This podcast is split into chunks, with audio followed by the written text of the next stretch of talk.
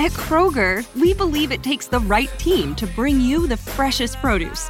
That's why we partner with farmers who grow only the best.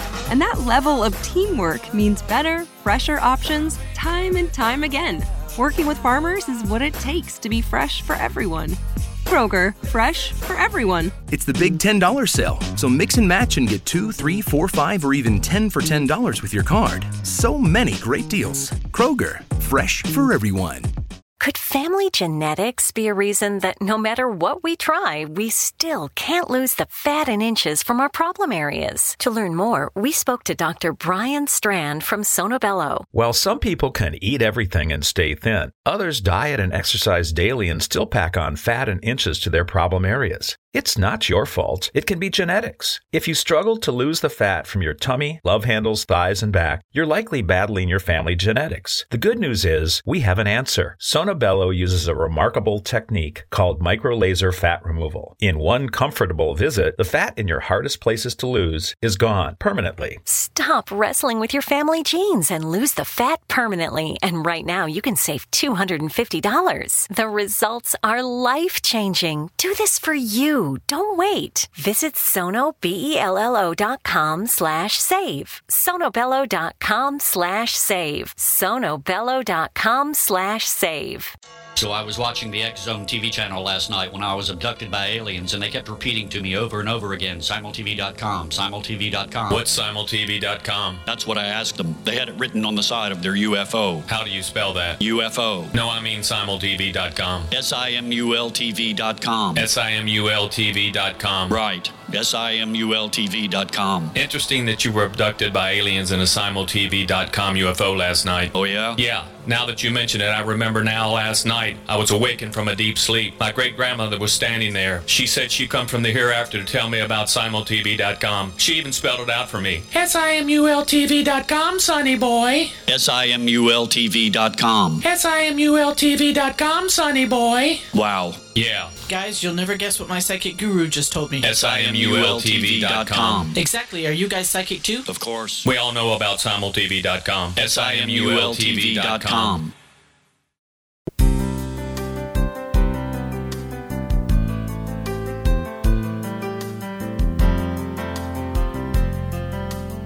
Welcome to Mission Evolution Radio Show with Gwilda Wiyaka, bringing together today's leading experts to uncover ever deepening spiritual truths and the latest scientific developments in support of the evolution of humankind. For more information on Mission Evolution Radio with Gwilda Wiyaka, visit www.missionevolution.org. And now, here's the host of Mission Evolution, Miss Gwilda Wiyaka. Hello, dear friends, and welcome to Mission Evolution Radio Show, where we share innovative thoughts and explore deepening truth in support of the path to unity and enlightenment. I'm your host, Gwilda Wiyaka. This hour, we'll be looking at the evolutionary power of authenticity and self love. Authenticity is the key to one's life purpose, and self love is the key to authenticity.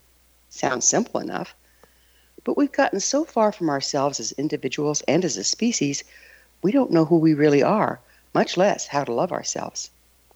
Somewhere, buried under self judgment, shame, guilt, and lack of confidence, is a shining star within each of us, the star we came to be. How can we unearth this treasure and evolve into our potential? How can we take up our place in the circle of life and live our purpose? With us this hour to explore self love is Dr. Dinorah Nieves, aka Dr. D. Dinorah is a behavioral scientist personal development coach, and consultant for Oprah Winfrey's network's Iyanla Fix My Life. She works with clients across the country, providing tools to become healthier, happier, and more productive by shifting the thoughts and behaviors that block them from leading fulfilling, balanced lives. She's the author of Love You 12 Ways to Be Who You Love and Love Who You Are, Love You, the Latina edition, and Love You, the workbook. Her website, DinorahNieves.com. Nora, thanks so much for joining us on Mission Evolution. Thank you for having me, Gwilda. Your PhD is in behavioral science, is that correct? My doctorate is in sociology, actually, from Fordham University. Yes. Oh, okay. Yeah. So, what what what is behavioral science? It's basically the discipline that looks at how people and why people interact the way that they do and how they move through the world, what their cultures are, what their customs are, what they think, what is normal for them, what are the things that we've sort of becon- been conditioned to believe, to want, to know, to experience, um, and, and try to make sense of all of that. How old of a science is it? Well, it goes back as as far as any other discipline, but I think that it really became popular um, in different schools. Sort of in the 1950s and 60s, we started to see some real amazing research coming out of the Chicago School um, that really got us looking at sociology in a different way, much less as uh, just an academic science, and much more of a an applicable knowledge stream, something that's well, concrete and can help us understand people better. As we get more and more populated, it becomes more and more necessary, really, to understand, doesn't it?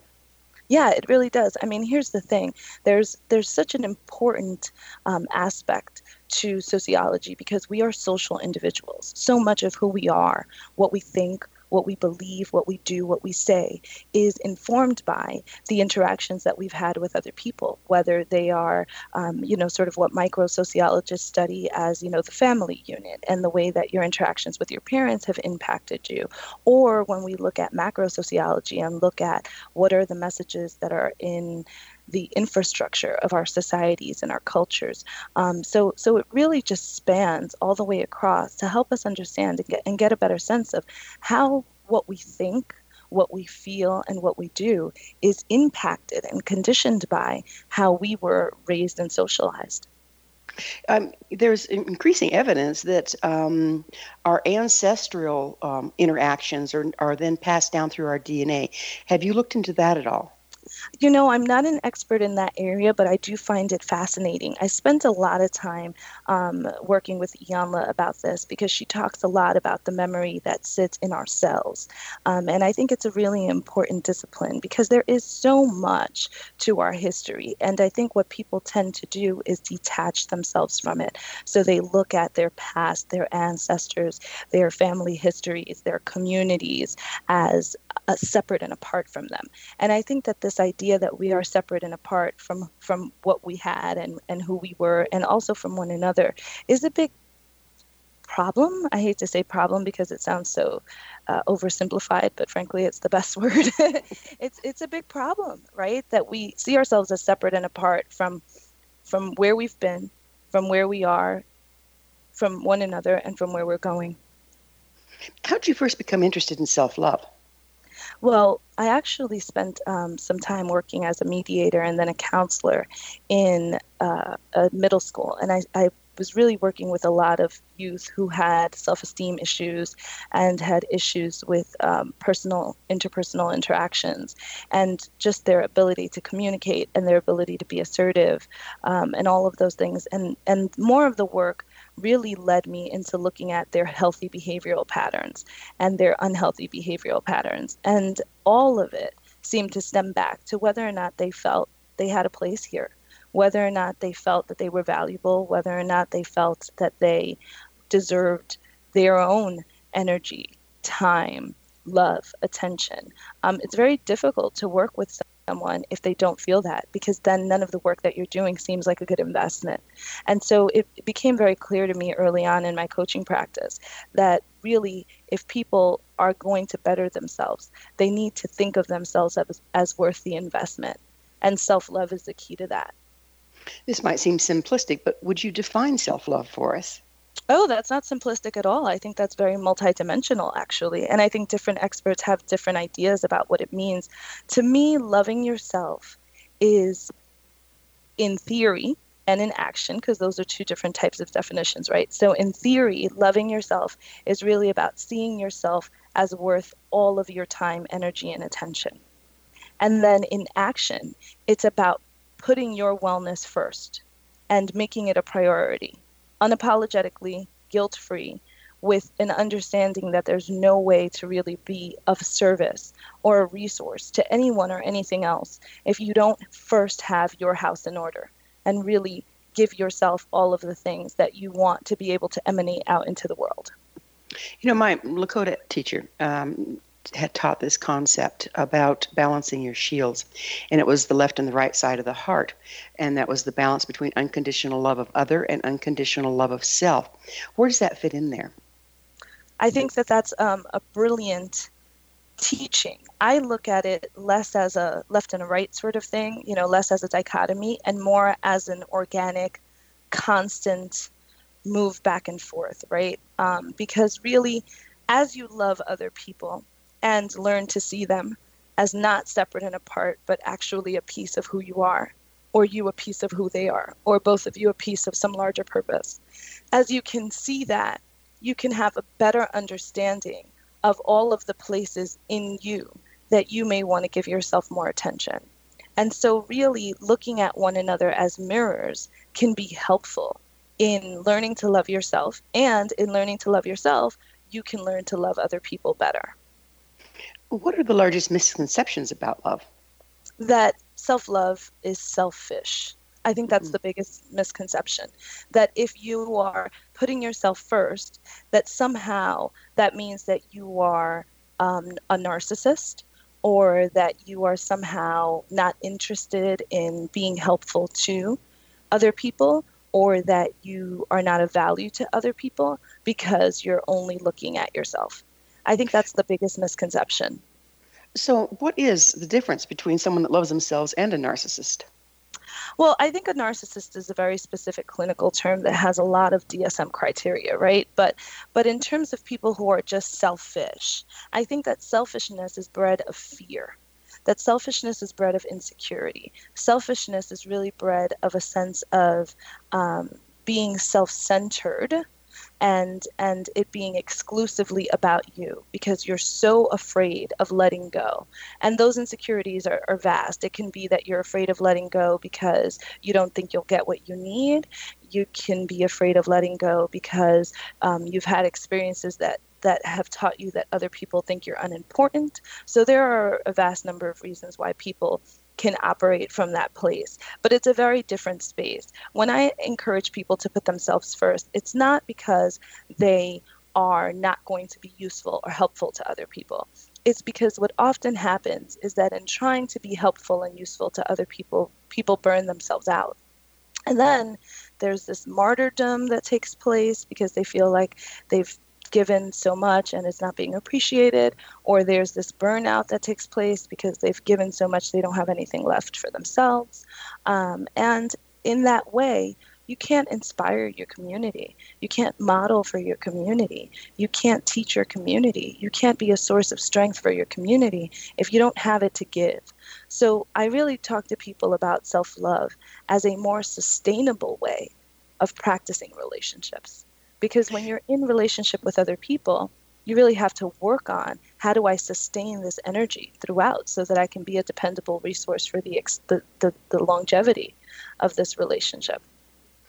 So it sounds like selfish people are actually ones that don't love themselves. Yeah, I think selfish people are often people who don't love themselves and they operate from that sense of, of insecurity. It's interesting. I was watching a documentary yesterday. Quincy Jones says that um, that the ego is just an overdressed insecurity, and I love that. I think that's so that's so poignant because really that's what it is. When you see people who are incredibly selfish, it's often because they're operating from the fear that if they don't get themselves what they think they need, that they'll never get it. But the mm. reality well, is we're that, we're going to have to pick up on this on the other side of a, a yeah. commercial break. Okay. Dinorah and I will be back after this commercial break. You're okay. listening to Mission Evolution Radio Show, coming to you on the X Zone Broadcast Network, www.xzbn.net.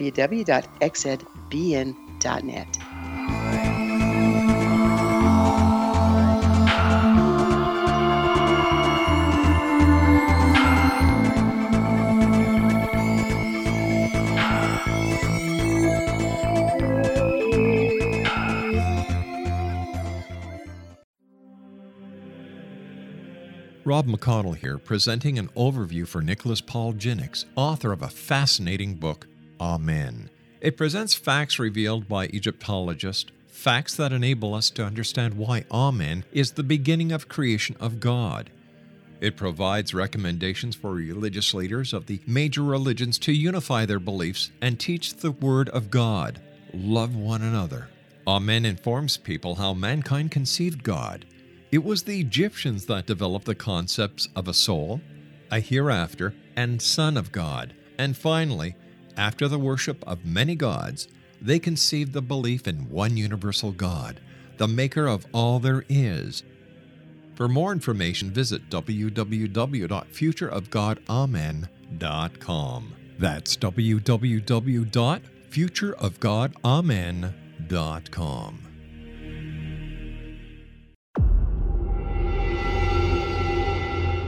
Whether you're a skeptic or a believer, join me, Rob McConnell, as together we'll investigate the world of the paranormal and the science of parapsychology here on the Zone Radio TV show on XZBN and the Zone TV channel on Simul TV.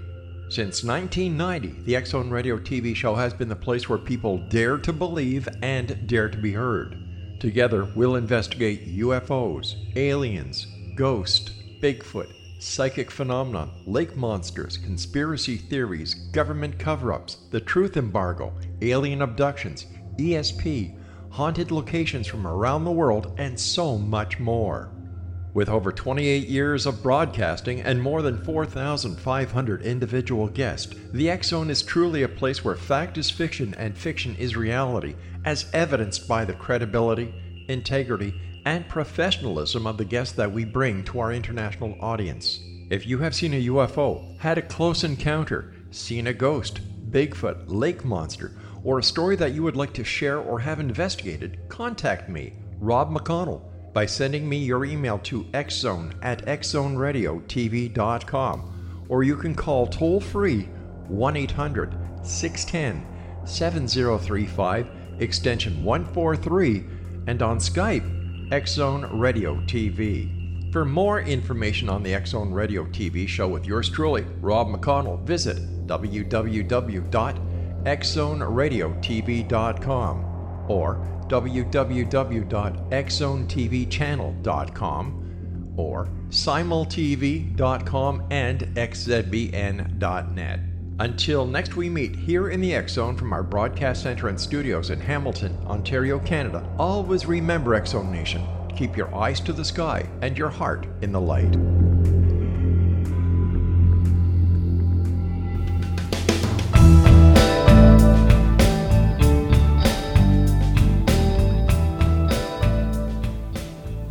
Welcome back. This is Mission Evolution Radio, dedicated to unification and evolution of consciousness. Remember, past episodes are available on our website, missionevolution.org.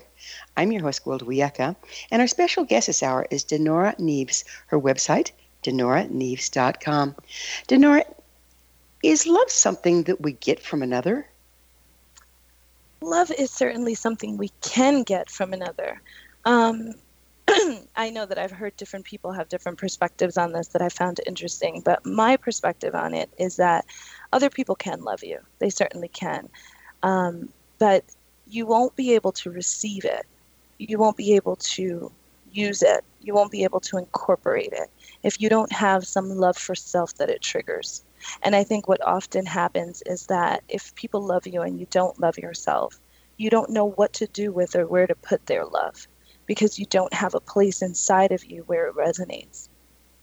So it's a frequency mismatch, right? It is. It's absolutely a frequency mismatch. There's there's no alignment. There's no way to align with something that you have no concept of internally. So it's like a piano with a broken key. You can play the sonata, but you're not going to hit that note. That's it. That's it. You yeah. you absolutely can can't hit the note. Now here's what you can do though you can come close. And oftentimes, what I see in romantic relationships is people will find someone who loves them, and then they'll try to learn how to love themselves by mimicking the way the other person loves them, right? Um, it's a little bit of what you're talking about. It's the closest they can come to hitting the note. Uh, but, but ultimately, it falls short and it falls flat because there's nothing that keeps it again that word sustainable um, you're just mimicking something that another person is authentically experiencing it doesn't create an authentic experience for you mm-hmm. do we generate love or simply tap into a universal frequency I think there's a little bit of both. I mean, I have heard constant enlightened people say that we're just tapping into a universal frequency, and I think that that's true. But I've also seen moments where I, I think to myself, wow, that just added to our, our love currency you know mm. i see i see things happen between people or even you know people and animals or all kinds of things. And I, i'll look at it and i'll say to myself we're a little richer today than we were yesterday because of that. Why do you see self-love as so important to our evolution as individuals?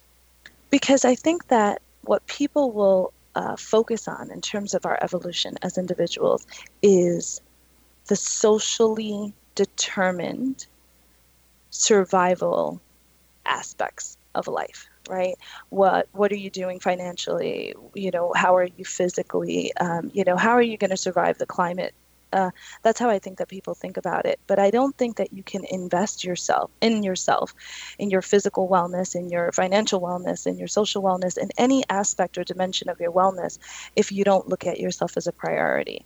And so I think that in order for us to really be able to move forward and evolve and consider the, the different ways of being, thinking, and feeling that will help us to develop a higher consciousness, we really have to be able to pour into ourselves the resources that will elevate our thinking, our feeling, and our behavior. Well, it's darn hard to evolve when we're, we're stressed day to day on survival. And mm-hmm. there's been mm-hmm. lots of studies proving that children don't survive without love. Mm-hmm. That's actually uh, very true, and that they don't need much other than love to survive. And that's the truth, right? Because again, when you are loved, it, and and you can love yourself. Often for children, there hasn't been some uh, traumatizing event that has taught them that they're not lovable. Let's hope. Um, and so when when you have some sense that you are lovable, and people confirm that and affirm that for you, then it becomes easier for you to see yourself as worth investing in, and you're not as stressed about the day to day because they don't seem as threatening to you as they may have without it. What stands between most people and self love? What, what, what's the wrench of the works there? Mm, I want to say fear. I think that's my standard sort of uh, answer for, for most things. I think that people are afraid. I really do. I think that people are afraid that if they put themselves first, they'll lose the relationships that they have. Um, and I think that people are very afraid of losing the relationships that they have because it's what they know. And so oftentimes I'll work with, you know, the mother who is trying to be superwoman and manage the job and manage the husband and manage the children with, you know, no support and no help and no asking for what she needs. And I talk to her about, well, what's going on here? And and she'll say to me, I just don't, you know, what will happen if I say to them, this is what I need. And so it's the fear that she won't get it. It's the fear that if she doesn't get it, then she has to hold people in her life accountable for not being able to give her what she needs. And what does she do with that? It's the fear that if that happens, she'll lose the people that are in her life, and we don't know if they'll be replaced. It's the fear that she'll end up alone. That's often, you know, what occurs. I talk to children who are on breakdown with their parents, you know, and say, "Why aren't you honest with your, your father about how it makes you feel that he doesn't come around?" And the child will say to me, "Because, you know, I don't I don't want to tell him and what if he doesn't come back right? So there's there's a a perpetual and insidious fear um, often of being alone which I talk about in my book that really keeps people in relationships where they don't feel they can be honest, where they can't ask for what they need, where they can't put their needs first because they've made these sort of silent agreements with one another that they won't ask for what they need and they won't hold each other accountable for it. But it's not necessarily an unfounded fear, is it? I mean, as, as we start to transition into loving ourselves enough to request what we need from others, sometimes others aren't going to play the game.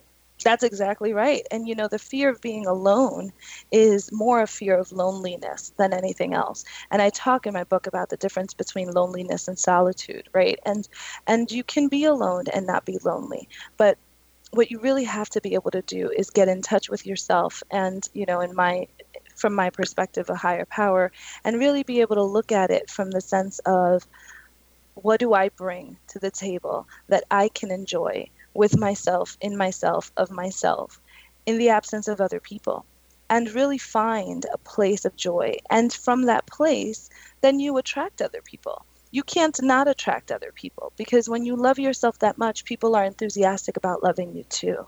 But I think you do have to have the courage to come over that hump where your relationships shift. And there is a period where you're figuring it out because the old relationships no longer fit and you haven't quite attracted the new relationships. And can you get through that with just you? That's a terrifying time, isn't it? You know, there's some studies out there, um, you know, the HeartMath Group and everybody else, mm-hmm. that are that are showing that if we can be in our heart, which is the place of love, there's an interconnectedness with all things that's available there that isn't available anywhere else. It's basically the uh, energetic or toroidal field that the heart generates, then interfacing with that of other. Um, how does that play in here? Well, I mean, I think that that's valid, and I, I know a lot of people that use the heart um, mind uh, and the HeartMath. but what I don't think we want to overlook is the place that thoughts play, right? You know, again, I'm a sociologist by training. And so I think a lot of what happens is that people think that their feelings come um, and then they're you know they're thinking about their feelings. But in actuality a lot of people's feelings are raised by the thoughts that they have around a particular subject. And those thoughts are often a result of what we've been trained to think or conditioned to believe right? That there are things that would make us sad and things that would make us mad and things that would make us feel bad. And because we find ourselves in those spaces and we think that's not where we should be then we start to to feel these emotions. And so I think there's a definitely a place for us to be able to sit in our heart and be happy. But i also think there's a place for us to just start to challenge what we believe and what we think. And there can be so much joy that can come just from rethinking what we think you know? I find so many people are unhappy. And one of the biggest issues even with loneliness is that people find themselves alone and start to be unhappy about where they believed their life would be at this point and where they see their life as being and how those two things are different. And they really sit in that, and it can cause so much turmoil for people often. Um, that's a big piece of where I am with my coaching practice is people will come to me and that's a that's a almost always the lead in that they're not where they thought they would be either emotionally or financially or whatever and um, so much of that is just about dismantling where they thought they would be you know and really so, so we have these we have these thoughts that put us into a construct from our past or one that we designed for our future that then pollute our feelings in the present. So we're not really feeling what we're feeling now. That's Is correct. That, that's okay. absolutely correct. You know, I was just working with a client who has an, an illness, and, and I said to him, Well, have you dealt with the illness? And he's like, Yeah, you know, I'm just so afraid of dying. And I'm so, and I'm like, Well, that's very interesting because what you're talking to me about is your reaction to the diagnosis. Because what the diagnosis of the illness triggered for you is that you may die or that you won't be able to do some of these things that you anticipated you would do. But none of that is a result of the actual illness are you in pain? Are you sick? What's going on for you? And he was like no not not yet. So none of the symptoms of the illness had actually manifested but the diagnosis of the illness triggered something cognitively that was so powerful that he was making himself sick over this reaction to the diagnosis. Now, it doesn't mean that there's not a legitimate reaction to the illness, but what I wanted him to understand and what we're working for him to see is how his thoughts about what's happening contribute to the upset much more than any reaction he's actually having to the illness itself. Can the thoughts also uh, kind of um, send you down that path? If you yeah. so strongly believe, you know, you get your emotions all riled up, yeah. and pretty soon you manifest that outcome. Yeah, I mean, it's not, yes, you can talk about it from the perspective of metaphysical manifestation, which I believe in wholeheartedly, but even from a concrete perspective of as you increase your stress levels, you know, and your cortisol and your high blood pressure, and what having those elevated vitals does for your state well, of well-being. We'll have to talk about self-fulfilling prophecies on the other side mm-hmm. because it is time for another short pause. Dinorah and I will return to our discussion on the other side of this break, so you stay right there. This is Mission Evolution Radio Show on the Zone Broadcast Network, www.xzbn.net.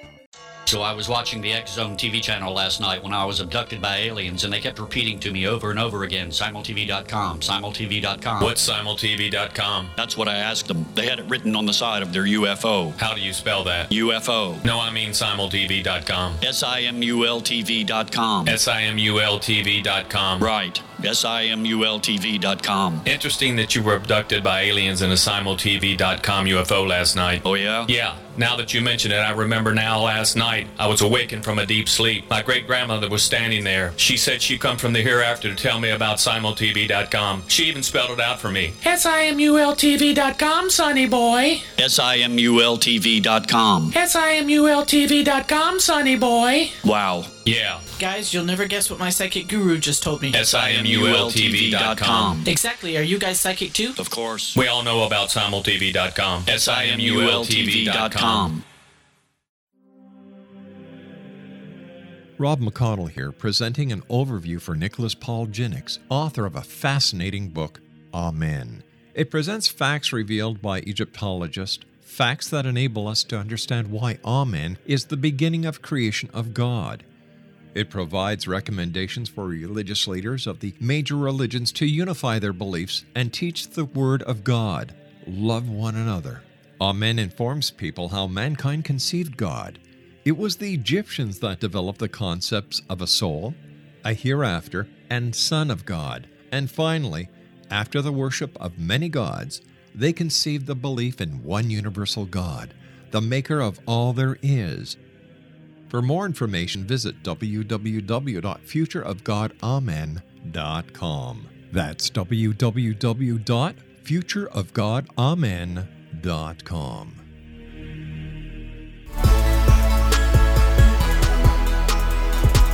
At Kroger, we believe it takes the right team to bring you the freshest produce. That's why we partner with farmers who grow only the best. And that level of teamwork means better, fresher options time and time again. Working with farmers is what it takes to be fresh for everyone. Kroger, fresh for everyone. It's the big $10 sale, so mix and match and get two, three, four, five, or even 10 for $10 with your card. So many great deals. Kroger, fresh for everyone.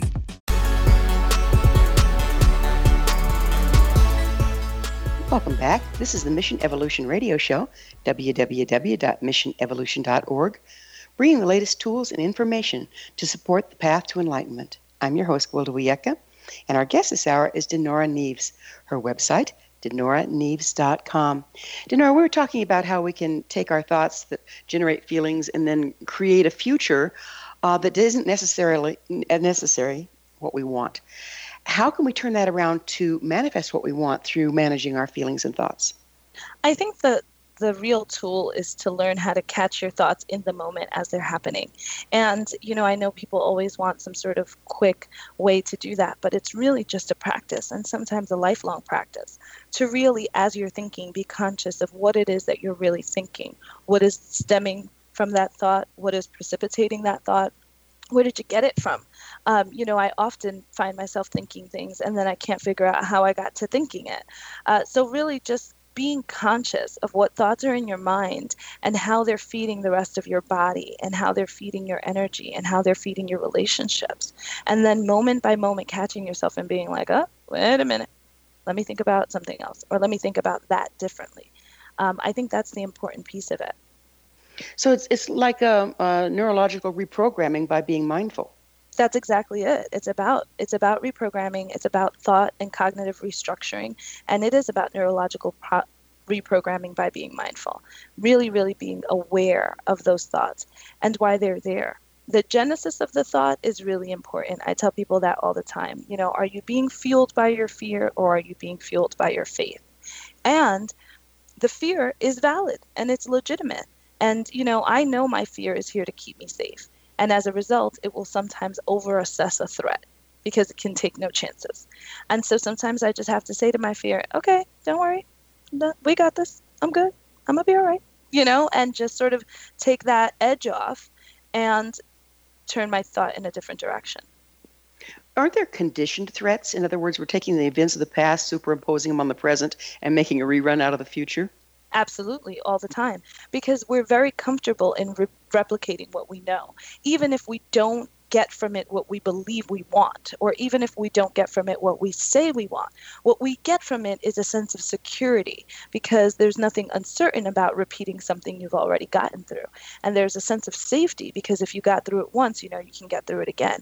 And so there is a piece of us that will often just take what we've been through and recreate it. That's why it's, it's so important that we stay mindful and so important that we stay alert and so important that as we're thinking, we're aware of the consciousness that surrounds our thinking so that we can make shifts and make changes in real time in our lives without just repeating the patterns that we've had coming down the line.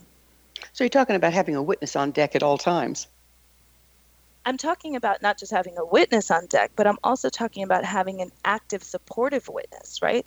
Not a person who's just a bystander in your mind, but also a piece of you that is willing to challenge you so that you can have a real dialogue internally where you say to yourself, uh, that might be legitimate, but it's not helpful.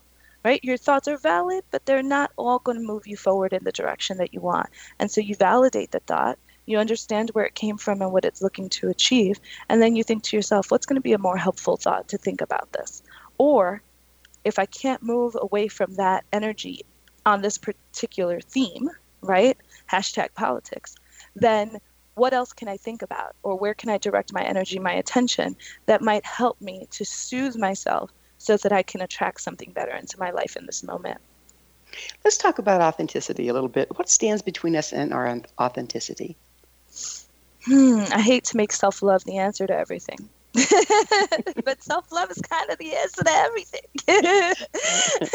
so I really think that that's the piece that keeps us from being authentic because if we love ourselves, then we know ourselves. And if we know ourselves and we love ourselves, we don't have anything to fear. And I think what keeps us from being authentic is fear. And it's a fear of rejection, it's a fear of being invalidated. It's a fear of ultimately being alone, right? Either emotionally or physically. And I think that what people will do is then they manipulate their thoughts, their feelings, their behaviors, and then they start to manipulate other people's thoughts, feelings, and behaviors using what they've manipulated of their own. Um, and and oftentimes we're not even conscious that we're doing it, and I think we all do it you know? I will straighten my hair to go to some meetings and leave it curly to go to others because i have a sense of who's going to react in which way right? Um, or you know what color shirts do you wear to be in some atmospheres versus you know oftentimes we allow the social environment and what we know about other people's responses to inform how we're going to move forward through our day to day and some of that is okay because we are social actors living in a social world and we have social goals that we need to accomplish. But it starts to become problematic when it's not just a useful tool that you kind of play with, but you start to believe those things as real for you rather than tapping into what's really real for you. So it's, it's when we start to identify with the tools versus ourselves and then use the tools around it. That's exactly right. You know, I try to tell my niece all the time, she's not prettier if her hair is straight or if her hair is curly, right? But there are some times you don't want people to just come up and touch your your curls. it makes you it makes you sensitive, and then you can't respond in the same way. You know, there are some activities for which you're going to have to tie your hair up, right? Um, but that's not about who you are as a person. It doesn't define your value. It's not a piece of your identity. It's really just a, a, a decoration, right? And you can decorate the party however you want to decorate the party for the purpose of the party. But what you have to be clear about is that when the party's over, you're still happy with celebrating who you are. How early in life do we tend to start losing authenticity? I mean, you see a little baby come in and they're like, Of course you're going to love me. I'm just too darling, you know? And of course you do. But then somewhere along the line, that starts to go away. What's going on there? I would say that most of us have been taught out of our authenticity by very well meaning adults in our lives who wanted to prepare us for the social world as they saw it. And you know and you see it. I know when I do it because you you start to give answers as opposed to ask questions right so even with my niece i catch myself doing it all the time i'll say to her well no this is how it has to be And it dawns on me after I've gotten through the sentence that I never asked her how she wanted it to be. Because mm-hmm. I think that I'm imparting some divine wisdom that I've earned over my, you know, 30 years plus uh, over her, right? And and that I have some duty to her to prepare her so that she's adequately trained for how to deal with the world. And what I do sometimes is I'll mute her, and she'll tell me because you know I taught her early to tell me. so she'll say to me, uh, you know, that's not what I want. Um, but I think that's how it happens. I think that's often how it happens. And we teach one another to prioritize the sort of socially valued way of moving forward as opposed to teaching us or teaching each other how to ask ourselves internally what, what are we really craving for as a spirit or a soul in this moment so basically we're being socialized by other people's fears yeah, we're being socialized by other people's fears, but wait for it. Well meaning, well intentioned, altruistic fears, which are harder to challenge. You know, that's a, it's a really important distinction because fears that are brought to us by really important people in our lives who love us very dearly and who mean well and are trying to prepare us, those are going to be harder fears to challenge those are going to be harder thoughts to reprogram because they came to us from people we trusted so much that we are not ready often to challenge the thought and the training because then we have to challenge the relationship. And that's, that's isn't that the truth? We can yeah. oftentimes feel like we're going to hurt the person by yeah. not responding to their fear, even though it's not appropriate for us to do so. Uh, yeah, like my mother still calls me. Uh, by the way, I'm gonna be 40 years old, and she will still call me and tell me to lock every door. I don't know what she thinks is gonna happen. I don't even want to ask, right? But one of the things that I find myself doing is if I don't speak to my mother right before I go to sleep, I still imagine her telling me to lock all the doors, and I go to the door to start locking. And my fiance will say to me, um, can we get some air though? Like, do we have to die in here without oxygen? but it's so automatic and it's so um, so sewn into the fabric of how I think about the world because it was introduced to me not only very early on, but by someone who I know had every good intention for me, and by someone who I still to this day very much trust, love, and respect. And so it's hard to take how you feel about a person and separate it from how you may feel about the helpfulness, usefulness, or value of what they've said to you. It's it's like a bowl of spaghetti, isn't it? Trying it really to unbury is. who we are. Yeah, yeah. Yeah, it really mm-hmm. is. It really is. So we have to unbury our authenticity to be able to love ourselves, right? Well, a little bit of both. I think it's a little bit of a of a process as we unbury some of our authenticity, we learn how to love ourselves more. But as we start to love ourselves more, it becomes easier to unbury some of our authenticity. Because as we love ourselves more, we fear the rejection less. And as we fear the rejection less, we give ourselves more space to take chances on what we think, what we see, what we feel, what we heard, what we, you know, believe, what we want, what we need, and really putting that out into the universe in a way that's that's real, that's authentic, that's genuine. We're, we're more willing to take those chances when we're not afraid of being rejected. So I think they feed and inform one another. Amazing, amazing. Kind of like working your way through an onion spiral, spiraling down with with both attitudes, right? That's exactly yeah. right. Yeah. Okay. Well, we, we need to take another break. Dinorah okay. and I will be back shortly, so don't you dare go away. You're listening to the Mission Evolution Radio Show on the X Zone Broadcast Network, www.xzbn.net.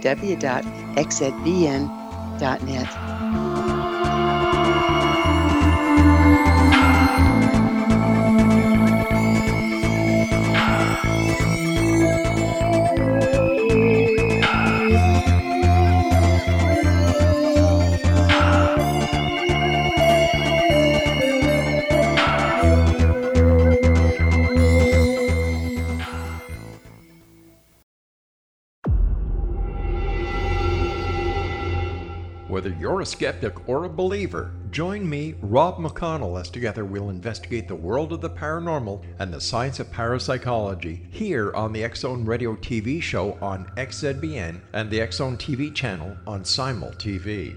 Since 1990, the Zone Radio TV show has been the place where people dare to believe and dare to be heard.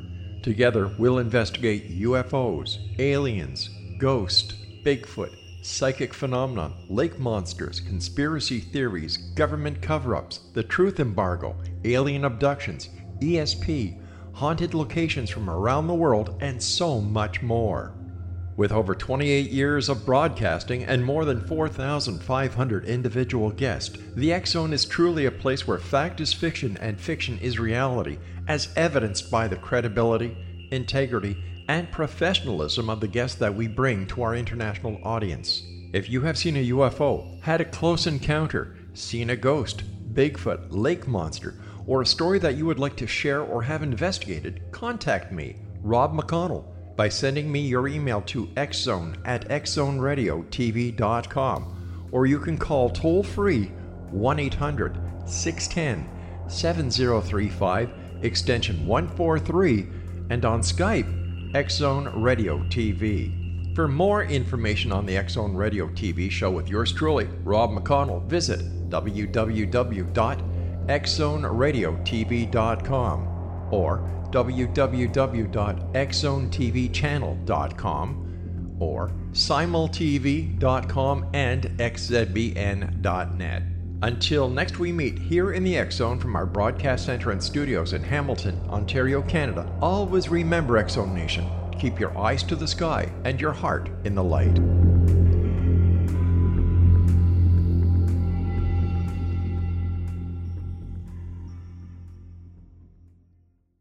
You have heard of the X Zone? Now watch it on Simul TV, plus 500 video games, live TV channels, free video on demand, worldwide, and more. Does this sound like tomorrow's television? Well, it is, but you can have it today, right now. It is Simul TV. Simul TV offers what the others only wish they could provide 15 exclusive channels like X Zone, Sci Fi, and Horror. We are worldwide. No other provider offers that. 500 built in video games. No need to have an extra expensive system. We have them included. Free video on demand. Live streaming events from around the world. Interactive online network, and much more. Tomorrow's TV today. Simul TV. Sound too good to be true? Well, it's not. You can have Simul TV today. Sign up at simultv.com. Do it today.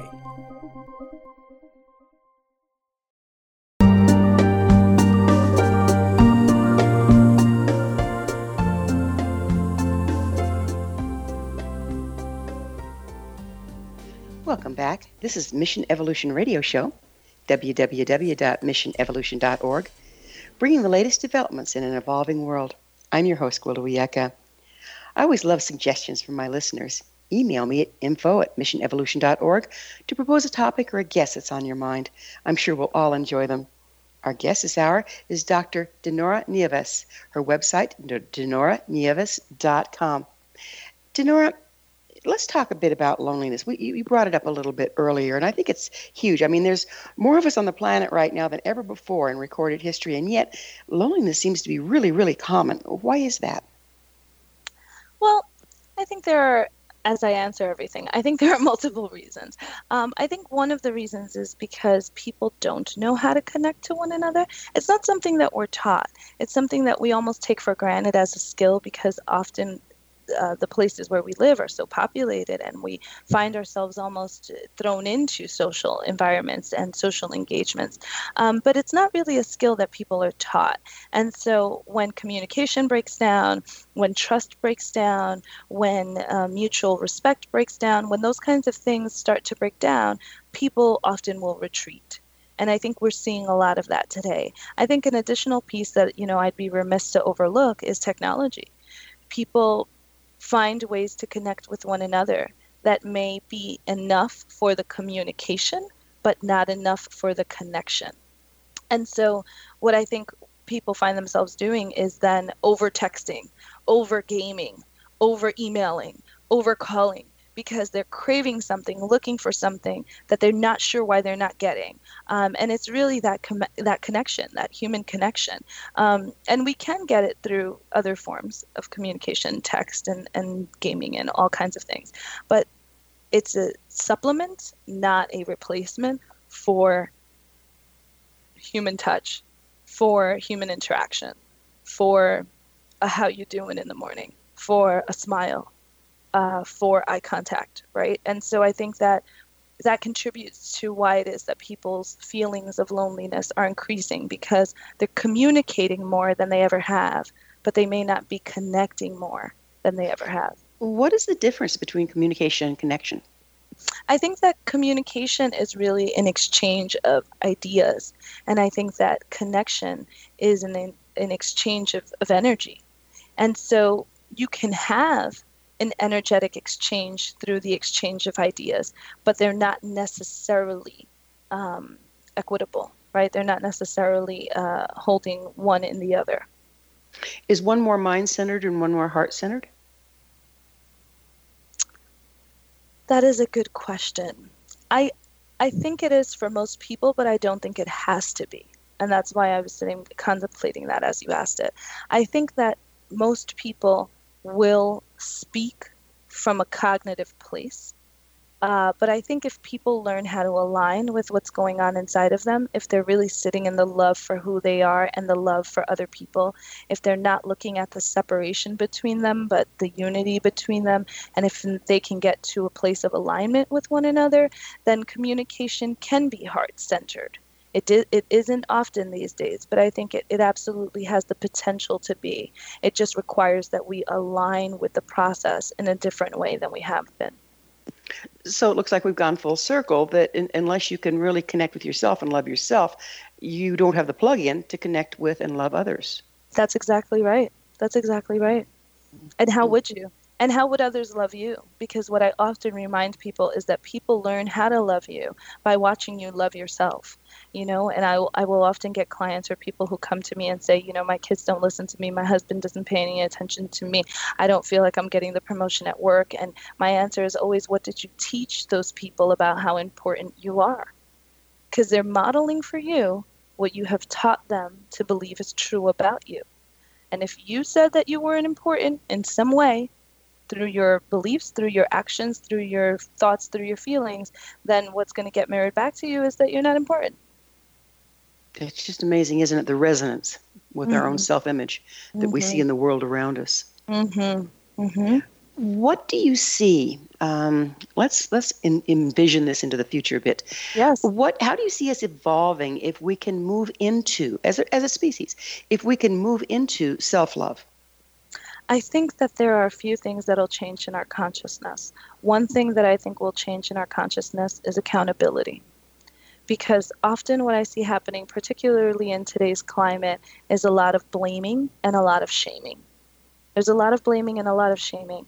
And I think that blaming and shaming is what happens when you look outward as opposed to looking inward. And that doesn't mean that you can't call people out um, on, on where they are and what they've done. But I think that people do have to have a certain level of accountability and be able to say, you know, this is where I am. These are my strengths. These are my struggles. This is what I'm working on. This is where I need your support. Um, and when you love yourself and you know yourself, you're not afraid of the rejection. You're willing to do that. You know, you're willing to speak from that authentic place.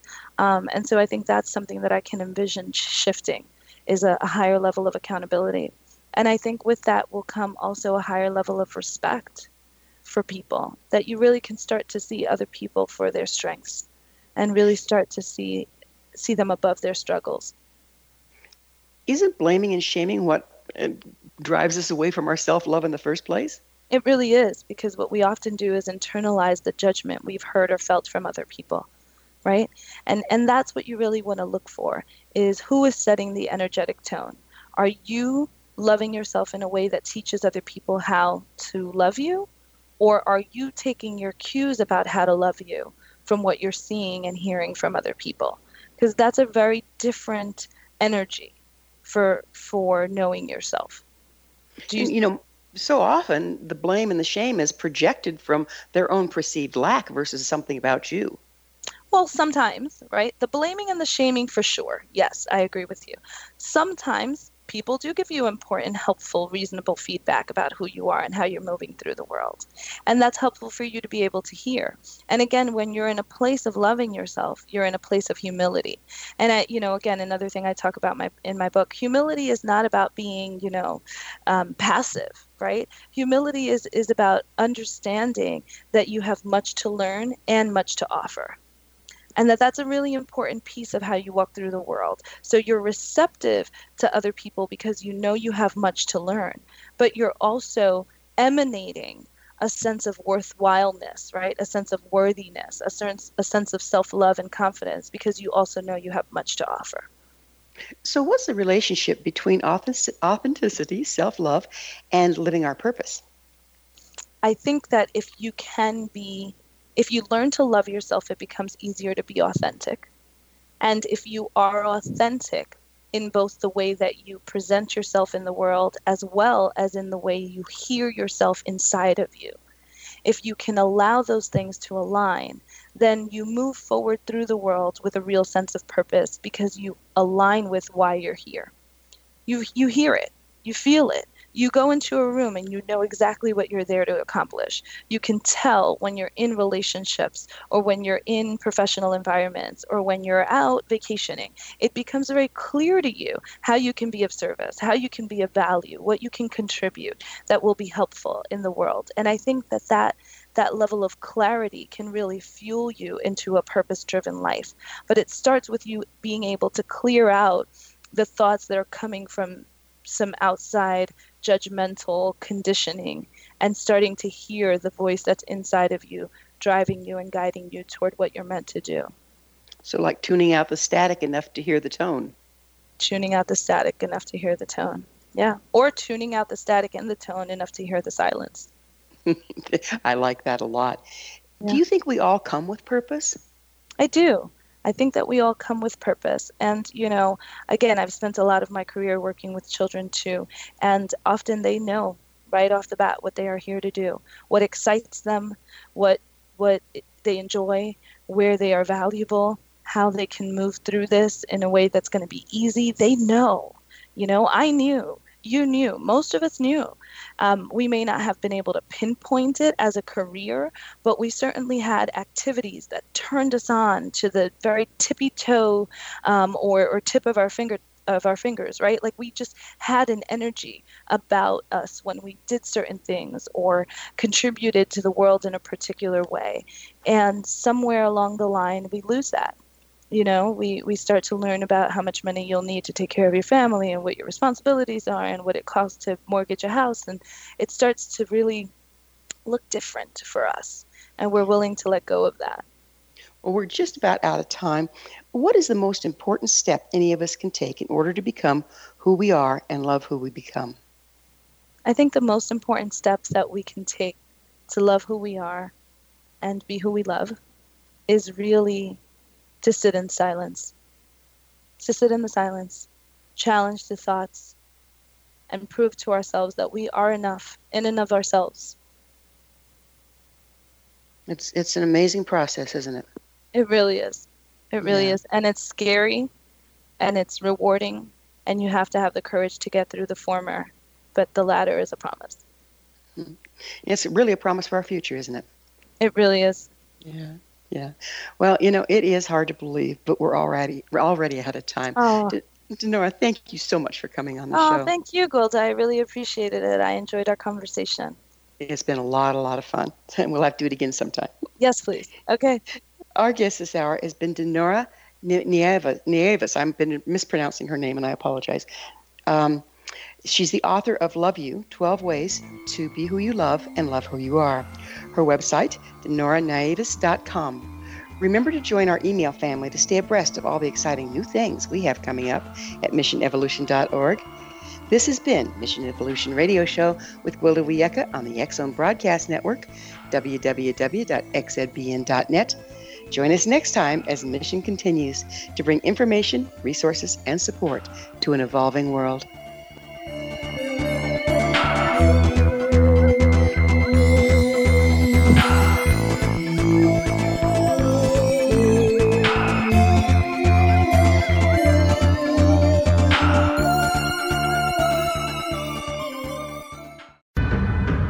If you are looking for a safe, zero calorie natural option to the harmful artificial sweeteners on the market today, just like sugar is what you're looking for. Just Like Sugar is a wonderful natural alternative for those health conscious people who choose a calorie restricted diet with a great pure sweet flavor that tastes just like sugar. Just Like Sugar is a great natural option for people suffering from diabetes and may be useful in restricted diet programs where standard sugars are not allowed and does not cause a laxative effect of some other sweeteners. Just Like Sugar comprises a perfect blend of chicory root fiber, natural calcium, natural vitamin C, and Just Like Sugar sweetness comes from the natural flavors from the peel of the orange. Just Like Sugar is a natural alternative to harmful artificial sweeteners and will change the way that you believe all natural sweetener products taste. Just Like Sugar is available at your local Whole Foods markets, Wild Oats markets, Henry's, Sun Harvest, and many other fine natural food stores in the U.S., Canada, and worldwide.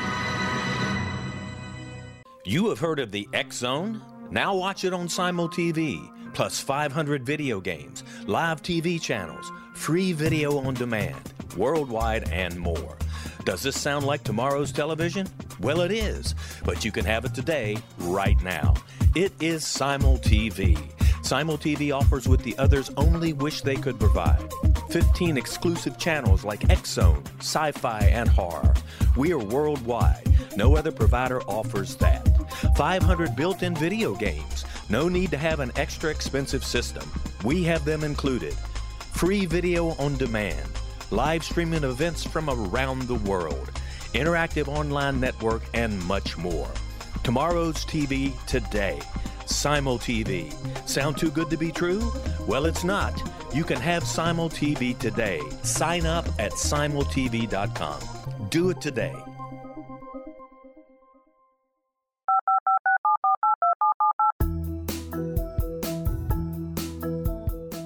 Did you know that when you're on the road with limited data or Wi Fi, you can still listen to the Zone radio show with Rob McConnell, The Science of Magic with Gwilda Wiyaka, X 1, Dimension X, Space Patrol, and every minute of the Zone broadcast network by calling 213 401 0080, courtesy of Audio Now.